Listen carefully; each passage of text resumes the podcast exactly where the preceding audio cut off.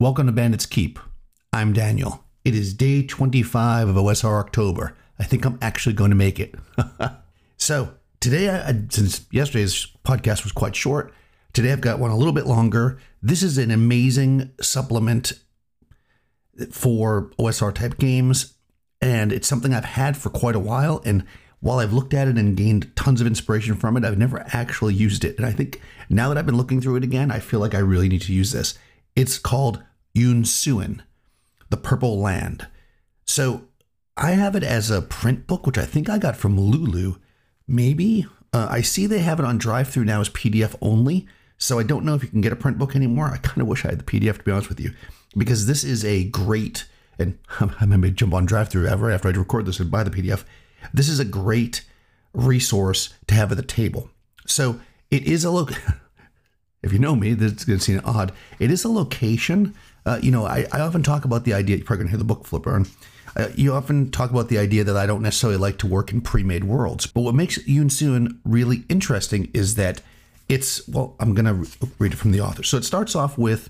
Let me get back to that in a second. It starts off with a little kind of intro. The Journal of Laxmi Gupta Da Dal and uh, an account of a traveler in a distant place. And basically, it goes through kind of it's a little story talking about the area, kind of from almost like one of those travel logs, old school like travel logs. And it talks about you know from a outsider's point of view what they see there. And this goes on for well, I don't know these pages. Uh, let's see, sixteen. Okay, it looks like it goes on for about almost twenty pages. So it's a fun little read to get kind of an insight as a traveler, as almost like this was a real place. Then we get into the introduction. How to use this book. First, pick a region which you wish to begin your campaign. Uh, turn to the relevant chapter and relevant map. Hold on, I got ahead of myself. That's not the part I wanted to read. what I wanted to read was this Introduction How to use this book. This book allows the owner to create his or her own Yoon-Suin campaign.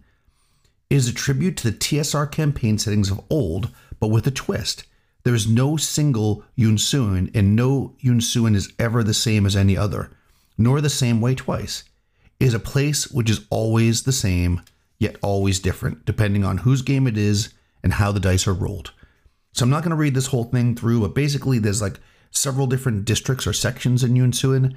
There are tables to generate them so that when you generate your version of this campaign setting, it is going to be unique. And obviously, you can uh, choose instead of rolling, so you can mix it up a bit. I'm just going to kind of go through some fun parts of it, and uh, we'll go from there. So once we get past, oh, there's also a Campbell. Uh, Campbell. There's also an example of a campaign setup here. So that's pretty cool. I love examples. We start off with chapter one, character generation. So there are a few um, things here. You've got there's a, a population of hum, humanoids, I guess, for lack of a better word, called the Slugmen.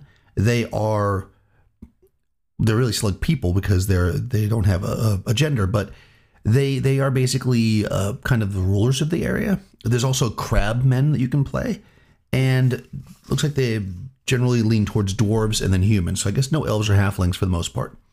And this is basically so the crabman is a crabman class, so they're looking at it like, all right, race is class. But then the slugman though could be a magician or a holy man, so they could be a, a magic user or a cleric. Dwarves can be a warrior or an adventurer, so so a uh, fighter or a thief, and a human could be anything. So it's definitely not races class in that way, but there is a races class crabman. So I love it. Anyways, We'll skip over that for now. So, chapter two, we we look through. This is a, a bestiary, just to give you an idea of what you might encounter. I'm just going to pick something random. I always take an A, so let me pick something from the middle. Oh, interesting. So there is a monster here called Mi-Go, but it is not the Mi-Go from Lovecraft. I do not believe. A huge, carnivorous, white ape-like creature that inhabits the high mountains. It lives off yaks and their human herders, who sometimes develops symbiotic relationships with it, sending a child once a month in return for safety. It likes to hoard shiny objects and often keeps bodies frozen in chasms or ice caves as primitive larder. And then next to this, so that's like your main description. Then it has a kind of a standard kind of OSR stat block, seven plus seven hit dice, AC four, etc. But then next to it, it always has like a little write up about the monster. So this one says, usually solitary or mated pair. There is a 1 in 10 chance a randomly encountered Mi-Go will have a relationship with a local group of herders. So it gives you a way to use it in play. Really simple, really quick explanations of these monsters. You can certainly use them in any system. Oh, hold on, there are giant starfish in this. Let's check this out. A huge, moving mass of flesh with five vastly powerful limbs capable of crushing steel and splintering the bone before ushering victims into its ravenous mouth. Yeah, it sounds like a starfish to me. Makes me nervous to go to the beach. Usually solitary. So we have a bunch of uh, monsters here, and then we've got kind of when you get into to creating the, your own version of this campaign setting, we have an introduction, and then we have uh, basically you roll PC's social circle. They kind of give you an idea. The idea here is that you're going to start off with some connections so that when your PC is like, do I know a guy that you'll have an idea if they should or not. So we've got a bunch of tables here, and they're kind of like those kind of tables where they've got three columns, and you can roll your die. It's a D10 table. You can roll your die one time, just read it straight across, or you can roll three times to mix it up. So it gives you a lot of options as far as, you know, what you get here. So Crabman fighting stables, seekers of secret knowledge, philosophy society. Then we have a table here with like the people of the Yellow City. This is a D30 table. Um, and it is, and there's some D20 tables, so those are slugmen. And what we get here again is the multiple columns, right? So you can roll, if you roll a five, it might be an embezzler, always carries an umbrella. Uh, the second NPC from that number could be a fraudster. You got a name, Rushik. That's a male name. Then you got a female name, Gun Gunjia. And then their motive is knowledge. So, and again, you could roll. If I rolled a five, I get embezzler, then I roll a seven has white pupils, then I roll a 10 uh, is a tanner, and then I roll a, let's say a 13 is Iksha is their name, they're female, and then I roll a 20 and they are looking for possessions, or it's a possession they have that motivates them. So it's a quick way to bring up NPCs. We have general rumors. I'm just looking at this. It says NPC is trying to NPC. This is this type of table. I've actually talked about these a little bit on my on my YouTube channel. I make these for wandering monster tables a lot of times, so it's kind of the same thing.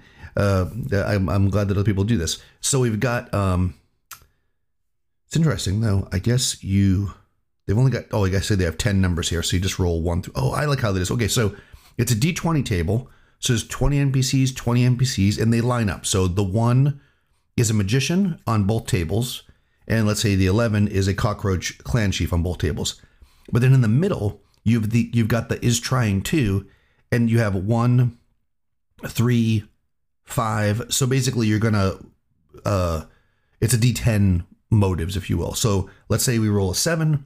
That's a beggar, and then we we get intimidating a tea shop owner, right? Or you could get a holy man stealing the spouse of a criminal, or a magician killing a fortune teller. So you get all these great uh, and again, these rumors are hooks. It could be like I generally do it as you walk up on them, and that's what's happening. But you could totally use this as a rumor. Oh, there's a rumor that the magician uh, is looking to steal uh, the philosopher's stone, right? So you can create rumors with this.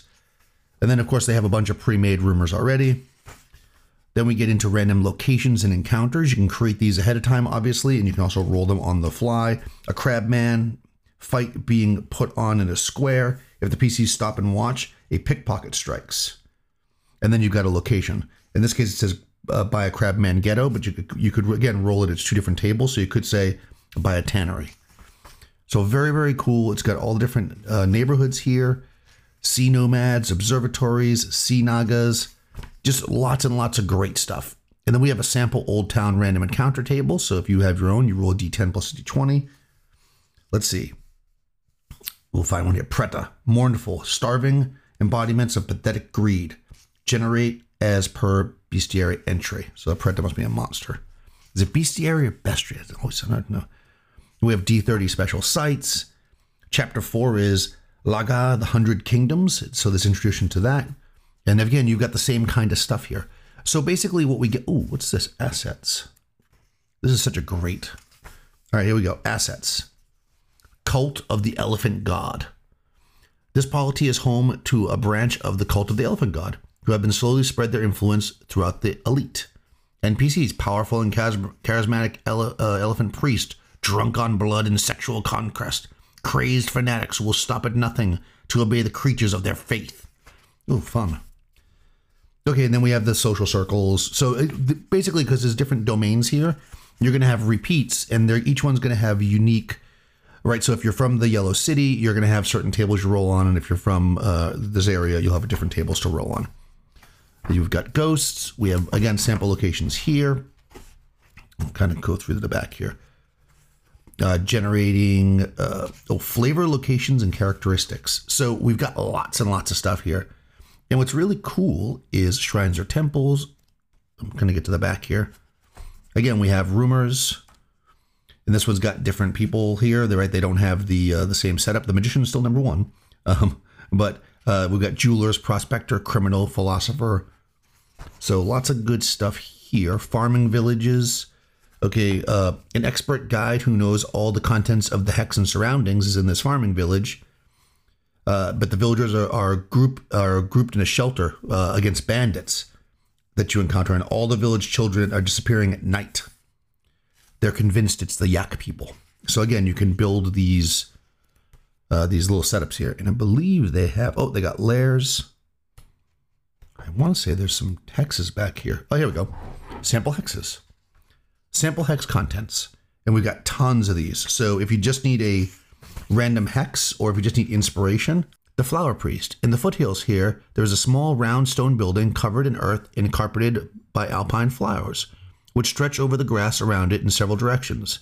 The small, lithe man who lives here brews potions from the flowers, which he sells for a fee. And there's a whole bunch of potions here, so in with prices. So again, if you want to have something like that in your, I was I'm never a fan of just like magic item shops, but this is one of those situations where it's somebody, it's a quest, right? Go out and find this guy. He sells these potions that you might be able to use.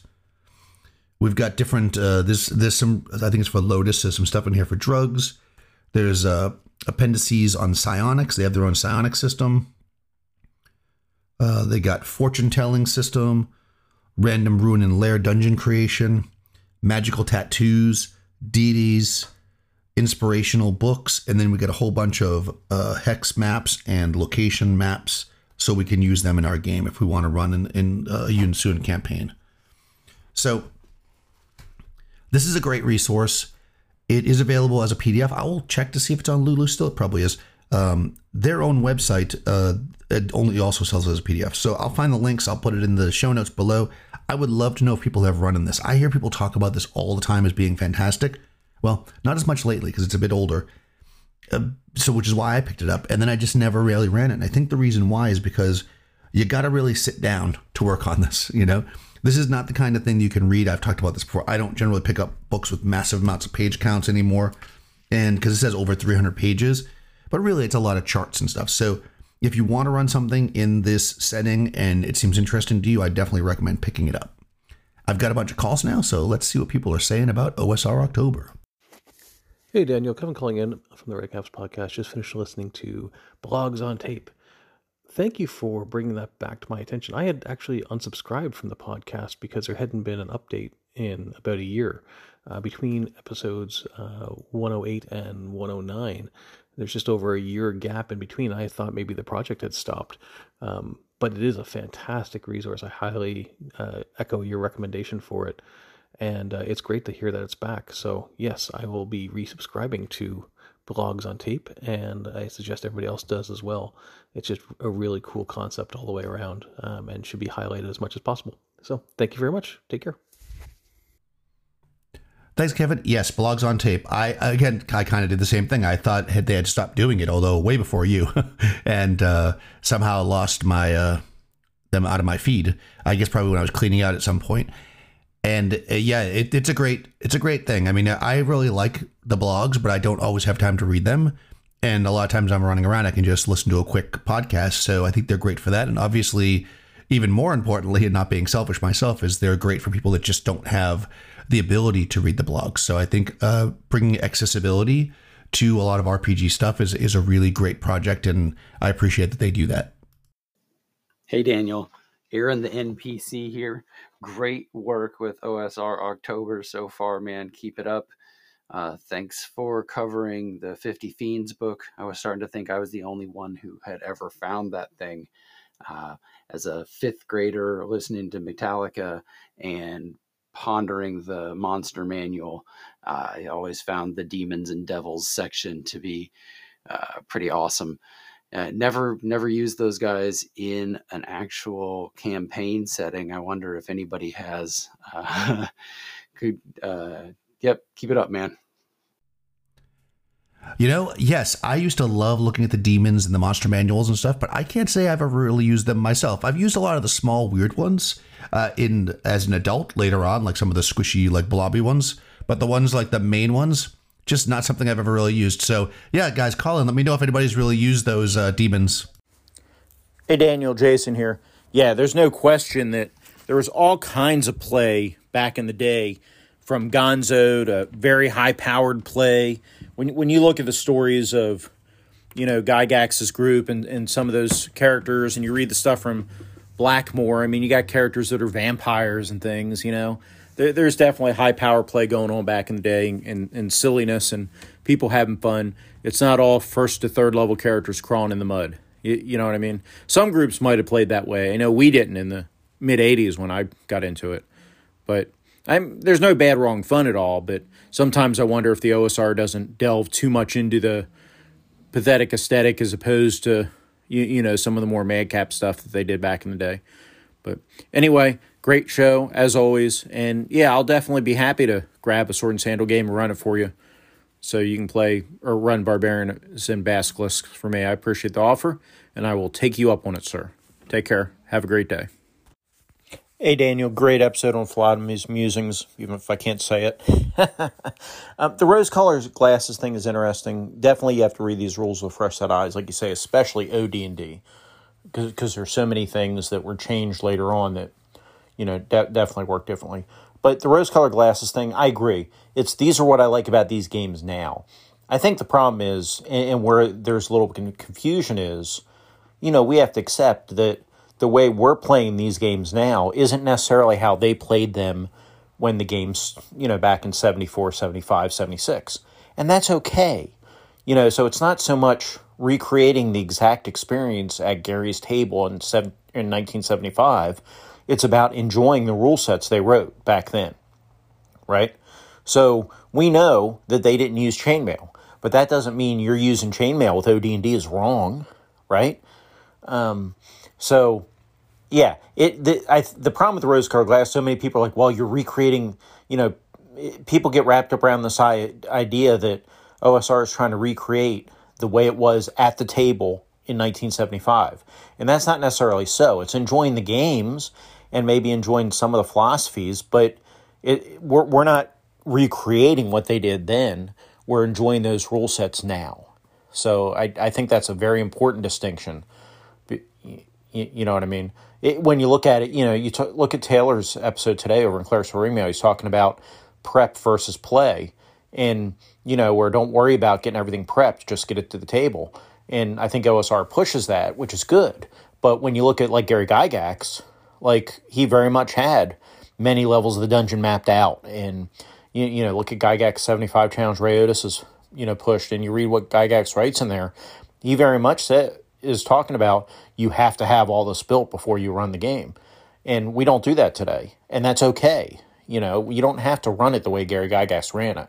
But I think that's where the rose colored glasses gets murky as people think we're saying this is exactly how it was run by Gygax and Arneson. And that's not necessarily what's happening. Or and that's not even the desire here, right? The desire is to enjoy these old rule sets and, and playing these games. So I think that's a really important point and and maybe a, one of the sticking points that we as a community need to do a better job of expanding on and talking about.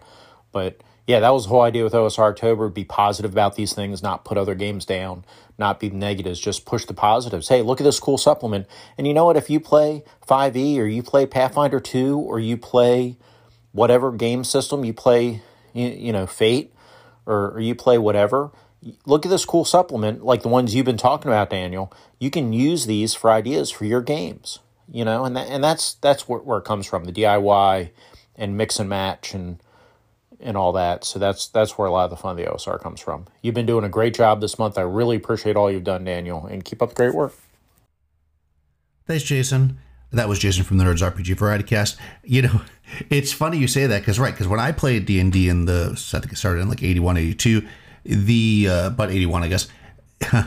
we did not play down in the dirt, mud, uh, grim dark. I mean, we were kids, right? So we played, uh, you know, ride unicorns and uh, have magic swords and wings and uh, any cool thing we saw in a movie or a cartoon, we tried to incorporate into our game we even were doing stuff from we'd see things on Star Trek and we'd add it. You know, we had like little magic items that were like phasers, and so you know, people definitely play the game in many different ways, and I think that's even today, and I think that's what makes the game really great.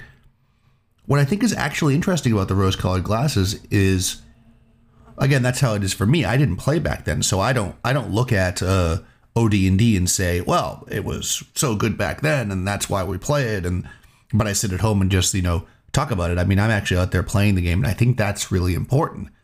It's true about really any of the systems. You know, when I started looking back and buying some of these old systems that I used to play when I was a kid, for instance, Boot, Boot Hill, like we're playing now, or Top Secret, you know, I had the same situation where people were like, oh, yeah, but those games, they weren't really very good. And, you know, I like them. I don't like all of the old games I played back then. I've definitely looked at some rule systems and I'm like, hmm.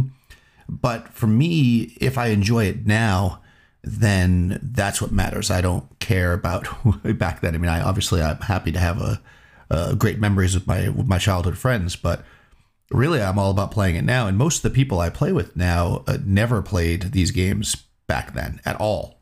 You know, a lot of them are younger than me. And you know what's interesting too is that about what you're talking about the supplements is it actually occurred to me when you said that as I'm looking at so many of these, it, like including uh, Yoon-Suin, I was running 5e when I bought most of this stuff, and I would pull ideas from these and use them in my worlds. I, so many of the supplements that I've talked about now, I've actually pulled pieces from and used pieces from in my fifth edition Dungeons and Dragons game. So what you're saying is definitely true. You can use this stuff in a lot of different systems because D and D itself hasn't really changed much when it comes down to it. It's the game is about a group of people getting together and having fun exploring fantastic worlds, right? That's ultimately what the RPG is, the fantasy RPG is. And however you approach it is going to be different based on your group. You know, the there are people. Uh, think about when you put a puzzle together, right? If you empty a box out, a, a puzzle out on your table with a with a group of people to build it, they some people might take a week to build a puzzle you know, putting one or two pieces together each day. Some people might sit down and do the whole thing at once. Some people might build all the edges first. Some people put different color patterns together. There's lots of different ways to approach building a puzzle, and a RPG system is kind of like that, right? There's lots of different ways to come into it. And I think it's good for us to read different rule sets and see how people approach things so that we can get a grasp of what we like in the game. But ultimately, like I say, there is no right or wrong. And I think that when you approach something with the eyes of I played it this way when I was, you know, in 1980 and we had fun as kids or college students or whatever how, how old you were and now I'm coming back to it and I see people playing a different way and they're wrong because they don't play the way I played. That's your rose colored glasses and your frankly person that's way off base. So I think though most people that I've played with, or everybody that I've played with, not everybody I've interacted with, but everybody I've played with, feels the same way that I do, where it's like we're just enjoying these rule systems for what they are today. What can we pull for them? What's interesting about them? And you know, and I've said before about the chainmail thing is that I actually like the idea of this alternate history. Like, what would have been different had we gone that way? If we had just been like, you know what, we're going to use chainmail for combat. We're not going to use this alternate combat system because maybe my group of friends had chainmail and we knew how to play it. How different would D&D have been? And I'm having fun messing with that. So thanks for calling in, everybody. Thanks for listening. If you would like to call and uh, leave the message for the show, you can do so by following the link in the show notes. You can find a link to the Anchor webpage to do that. Or you can join my Discord and send me a message there, a private Discord message, private Discord message. Uh, you can also do that if you're part of any of the discords that I'm part of, which would include Clerics Wear Ringmail. It would include the Audio Dungeon and also Grizzly Peaks. So any of those discords, you can find me, look me up, throw me a DM, drop me a line, and uh, I'll talk to you soon.